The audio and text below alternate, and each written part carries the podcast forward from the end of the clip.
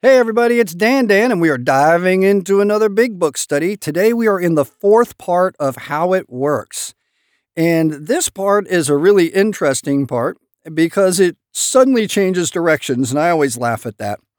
Page 68, this starts with uh, three words that are hilarious. And they're hilarious because we just went through this sort of a diatribe, almost like the end of a powerful sermon that Bill's given us on how we're going to move from a focus on self to doing the work of our Creator, and that we're never apologizing for God, and we trust and let Him demonstrate through us, which is such a critical thing in my life as I as I live the AA program out.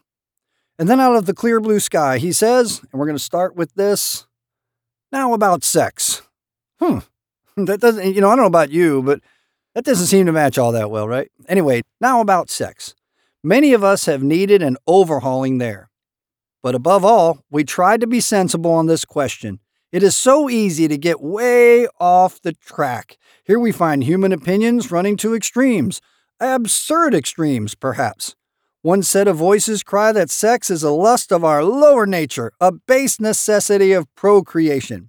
Then we have the voices who cry for sex and more sex, who bewail the institution of marriage, who think that most of our troubles of the race are traceable to sex causes. They think we do not have enough of it or that it isn't the right kind.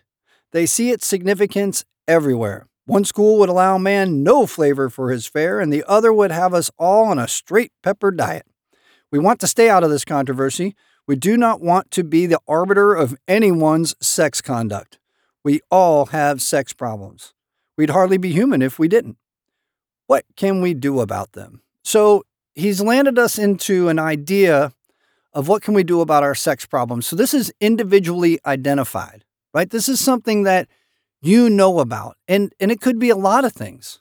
It could be that you're so afraid of getting rejected that you don't go out on a date. It could be that the alcohol has inhibited your ability to be close to your spouse or significant other in such a way that this part isn't there. And these are basic human instincts. These are things that fulfill our lives and help us feel closer to other people.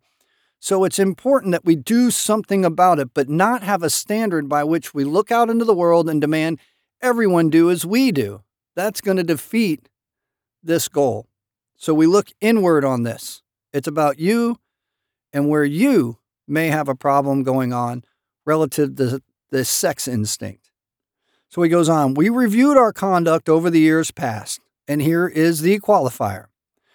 Where had we been selfish, dishonest, or inconsiderate? Whom have we hurt? Did we unjustifiably arouse jealousy, suspicion, or bitterness? Where were we at fault? What should we have done instead? We got this all down on paper and looked at it. So, this is the exact same formula, or goal anyway, of the previous four step work. You know, where where have we been selfish, dishonest, and inconsiderate? Why are we being why are we bringing up this jealousy or making people suspicious or bitter? Where have we been blatantly disregarding the commitments we make to other people for the sake of our own benefit? So, the goal here is to shape a new way of going about the sex instinct. And it says, in this way, we tried to shape a sane and sound ideal for our future sex life. We subjected each relation, each past relation, to this test. And this is the simple test. And this isn't just for the sex thing, this is for everything, right? This is your test going forward. Selfishness is the root of our trouble. Resentment will kill us. How do we deal with the gap in between? We ask ourselves this simple question Was it selfish or not? We ask God to mold our ideals and help us to live up to them. We remembered always that our sex powers were God given and therefore good, neither to be used lightly or selfishly, nor to be despised and loathed. Whatever our ideal turns out to be, we must be, here's that key word again, willing to grow toward it. We must be willing to make amends where we have done harm, provided that we do not bring about still more harm in doing so. In other words, we treat sex as we would any other problem. In meditation, we ask God what we should do about each specific matter. The right answer will come if we want it. Now, how many times do you hear that still small voice inside saying, Go do this? And you're like, Whoa, Whoa, I'm not going to be doing that. Let's let's go back and pray again. I'll ask again. Let me reformulate the question. See if we get something different, right? We got to want it. We got to want the solution bad enough to go to any length to get it. We got to completely abandon ourselves to the care of God as we understand Him. We got to give ourselves to this whole program so that God can work through us, even in the sex relations. And it's difficult because some religions and some people's background and some people have been assaulted publicly for their sex views or whatever, their orientations and things like that. And what we want to do is just throw all that in the trash can as far as AA is concerned and look at this from the standpoint of my relationship with God, my personal relationship with God relative to the sex instinct. Not yours, not a religious point of view, none of that. My relationship. God alone can judge our sex situation. Counsel with persons is often desirable, but we let God be the final judge. We realize that some people are as fanatical about sex as others are loose. We avoid hysterical thinking or advice. Suppose we fall short of the chosen ideal and stumble, which we will. Does this mean we are going to get drunk? Some people tell us so, but this is only a half truth. And so here's how we get out of troubles. This is how we step away from mistakes that we continue to make. It says it depends on us and our motives. If we are sorry for what we have done and have the honest desire to let God take us to better things, we believe we will be forgiven and will have learned our lessons, and that we will be forgiven is sense of forgiveness of yourself, that you'll be able to move on, not wishing the past were different. If we are not sorry and our conduct continues to harm others, we are quite sure to drink. So, enjoying yourself, whether sex or otherwise, at the expense of other people, a core problem, that's selfishness. That selfishness is sure to breed resentment. And if we leave it in there, if we leave it going on, that resentment towards ourselves and others will definitely lead us back to the drink.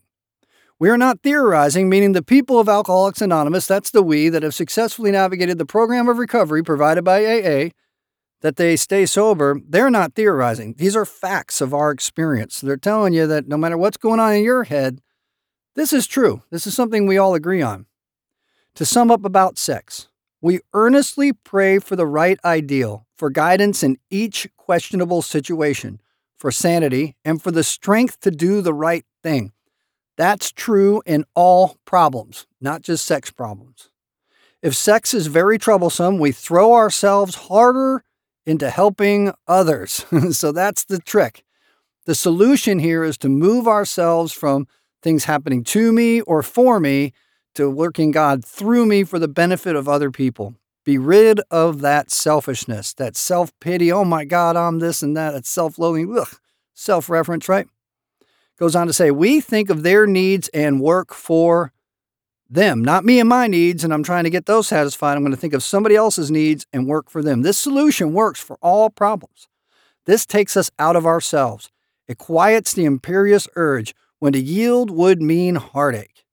If we have been thorough about our personal inventory, we have written down a lot. We have listed and analyzed our resentments. We have begun to comprehend their futility and their fatality. Very important. I'm going to go back and read that again because I want us to think about this for a second. Before we move on to the next chapter or step five, ask yourself these questions. Here are the qualifiers. If we have been thorough, have you done all you can do? Have you been complete and absolute? About these steps, these concepts? Have you done all you can to become skillful and master this four step inventory tool? If we have been thorough about our personal inventory, we have written down a lot. We have listed and analyzed our resentments. We have begun to comprehend their futility, that their uselessness, and their fatality, that they can kill us. They're useful in our, useless in our life, and they can kill us. Why have them? We have commenced to see their terrible destructiveness. He's driving that home again. Resentment is fatal. We have begun to learn tolerance, patience, and goodwill toward all men, even our enemies, for we look upon them as sick people. We have listed the people we have hurt by our conduct and are willing to straighten out the past if we can.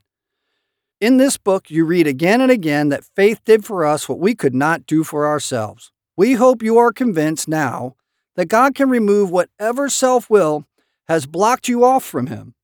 If you have already made a decision and an inventory of your grosser handicaps, you have made a good beginning.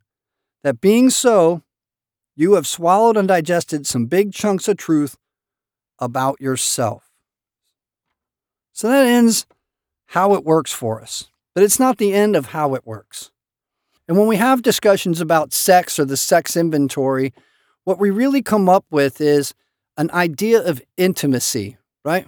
That I'm unwilling to get that close or to meet somebody else's needs. A lot of us go into the sex thing just trying to get, you know, one night stands, things like that. And we forget that we wear that experience everywhere we go. Our subconscious minds really never let that go.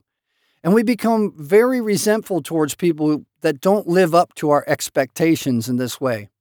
And what this wants us to do is take that same inventory and look at how we're selfish and how maybe we can find that beautiful gratification, that wonderful intimacy that is part of the sex instinct by looking at others and how do we serve them? How do we move ourselves to let God flow through us and help their life be better?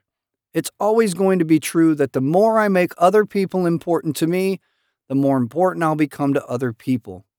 This is a critical place in the program, the four step, and I recommend that you focus on this for whatever time is necessary to get it done thoroughly. So, for your discussion today, a great discussion on the sex topic is just this How has that ended up hurting other people in your lives?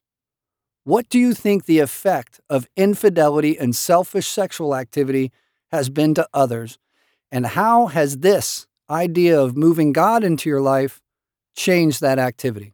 I hope you have a great discussion.